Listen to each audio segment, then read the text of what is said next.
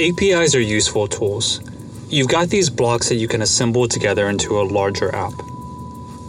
Twilio, though, is an API that doesn't seem like a tool, it seems like magic. I can still remember the first time I wrote code that connected to Twilio. It was something simple, uh, a large button that took up an entire screen. But you click that button and it sent a text message. A text message. You see, for me, text messaging still somewhat reminds me of my old Motorola StarTAC when I was 16 years old and texting my friends. It doesn't feel digital, it feels real. And this was the first time I ever felt like my code was creating something tangible.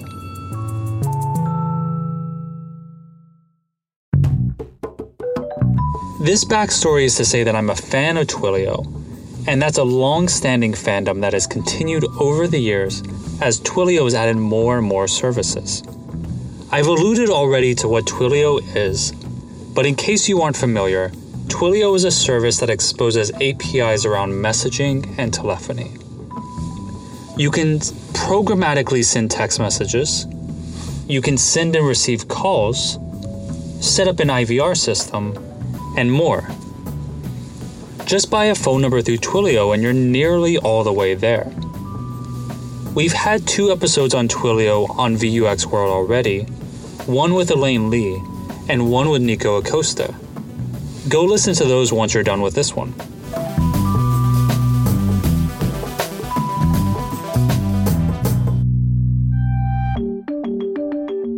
Not that long ago, Twilio released Autopilot, and it's worth a look if you're building conversational applications. Autopilot is an NLU platform that integrates well with the rest of Twilio's products. I think a canonical example when you might use Autopilot is for a hotel. You want guests to be able to call in and ask questions like, When does the breakfast buffet start? Or, Where is the breakfast buffet? Or, Does the breakfast buffet have scrambled eggs?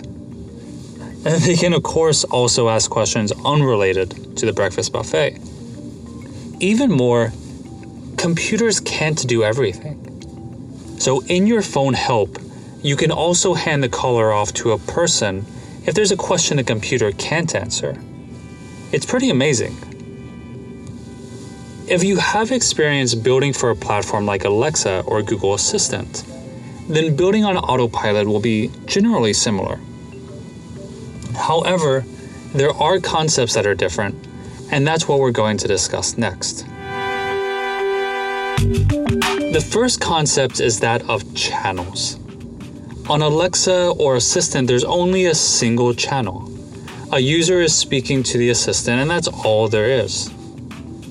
However, Autopilot aims to be your NLU across platforms. A user can text, call, or chat with the NLU. Developers can even point their skills and actions to Autopilot. Perhaps the closest comparison is that of surfaces in Assistant Speak, where a user is coming through a screen or through voice. Channels are important both because you need to determine which channels you support and how you'll respond. Twilio, of course, makes support of telephony channels easy. It will also help you connect Autopilot to Alexa, Assistant, Slack, and others. That's the input. Channels are important for the output too. Now, you all know that responses will differ depending on the media. Of course, I don't do this, but there are those of you who text in something approximating rebus puzzles. The letter C, the letter U, L8R. Let's not dwell too much on it. But the channels on Twilio are varied. You can respond over the phone, speaking, or sending a text. You can even send an MMS.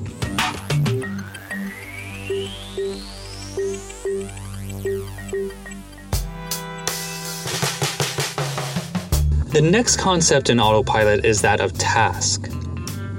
The closest comparison of a task is that of an action on the Google Assistant platform. Think of it as a small, self contained box that describes what people will want to do and what will happen as a result. Briefly, I want to mention that I really like what Twilio has in regards to a UX for setting up tasks.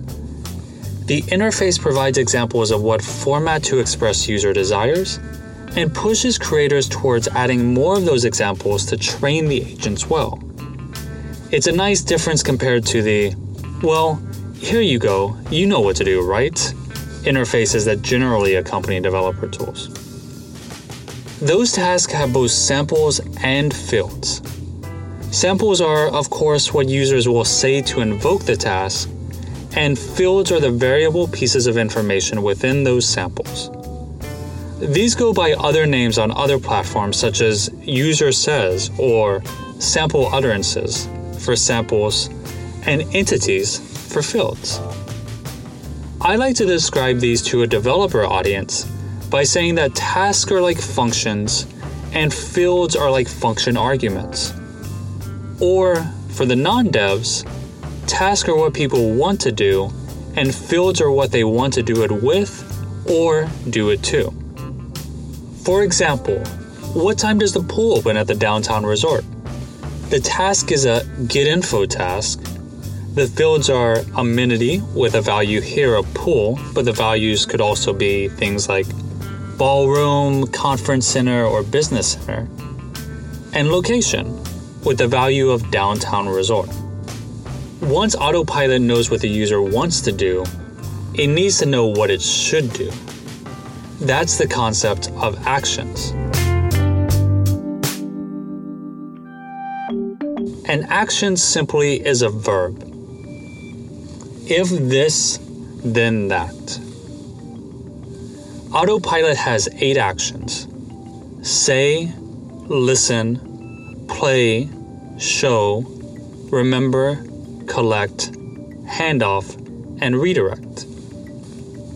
Say and listen are as you'd expect. The app says something to the user and optionally listens for a response. Play isn't too mysterious either, as it plays an audio file. As such, you're only using it on the voice channel. Show is used for sending content to devices with screens. Remember, Autopilot can power applications through the phone, but also on platforms like Slack. Then there's Remember, which can be used in conjunction with the others. You'll use this when you want to store information across the conversation, such as when users give you a zip code or their shipping details. And how will you gather those details, especially when you need multiple pieces of information?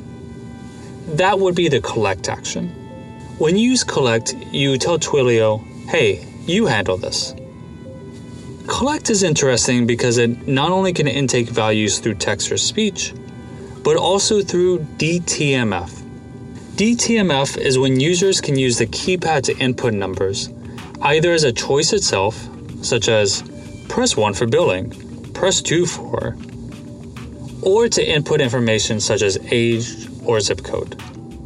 You shouldn't need this option too often, especially to make choices, but it's useful to have it when you need to be sure you're getting numbers correct, such as how much money do you wish to transfer. Of course, DTMF only works when someone is calling in. Finally, there are handoff and redirect. With handoff, you're passing the conversation off somewhere else. Playing to Twilio's strengths, you could even hand off the conversation to a human. You can do this when you're reaching an impasse, such as the caller saying unsupported information too many times in a row. You can also do this when the user wants to do something your systems can't yet handle automatically. Perhaps your bread and breakfast wants to give people information programmatically, but when it's time to book, you still need to have them speak to someone at the front desk. Remember, conversational is all about using computers when you can and humans when you must. Forcing people to speak to computers before you can support it isn't a situation that's good for anyone. While handoff sends people outside of autopilot, redirect sends them to other tasks or to a URL. For example, if users call in for the first time to hear movie times and you don't yet know their zip code, you can redirect them to the general welcome task and redirect them to the task that serves up local movies only if you know more about them. Redirecting to a task or URL is important because it shows the final part of actions. You can implement them through configuration, such as this action always says this and then listens for a response. But you can also build them dynamically through code. If you build for Google Assistant using Dialogflow, you know this well. You could let Dialogflow respond for you, or you could build your response in your code.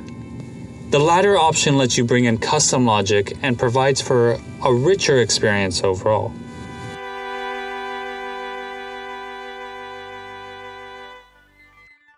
With any code, ultimately you'll be using one of the eight actions we just mentioned. You might use your code to remember something during the conversation, and then say a response based on internal logic or API calls.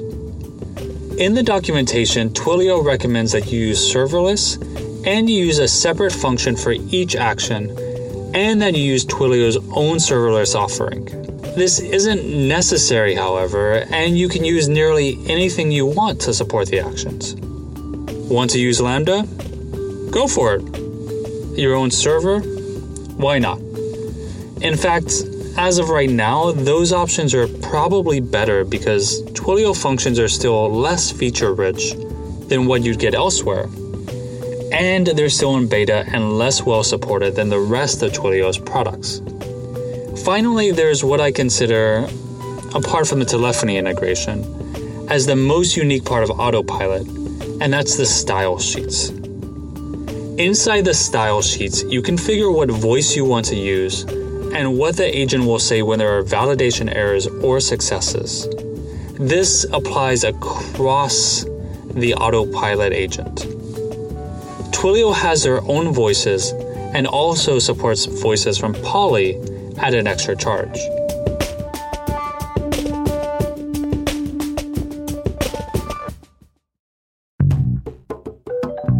That's Twilio Autopilot. It's a service that you don't hear about much, though that's probably because the people who are using it are too busy building actual business uses for it. There needs to be a mix of sexy and boring services in an ecosystem, and Twilio is one of the few that's both.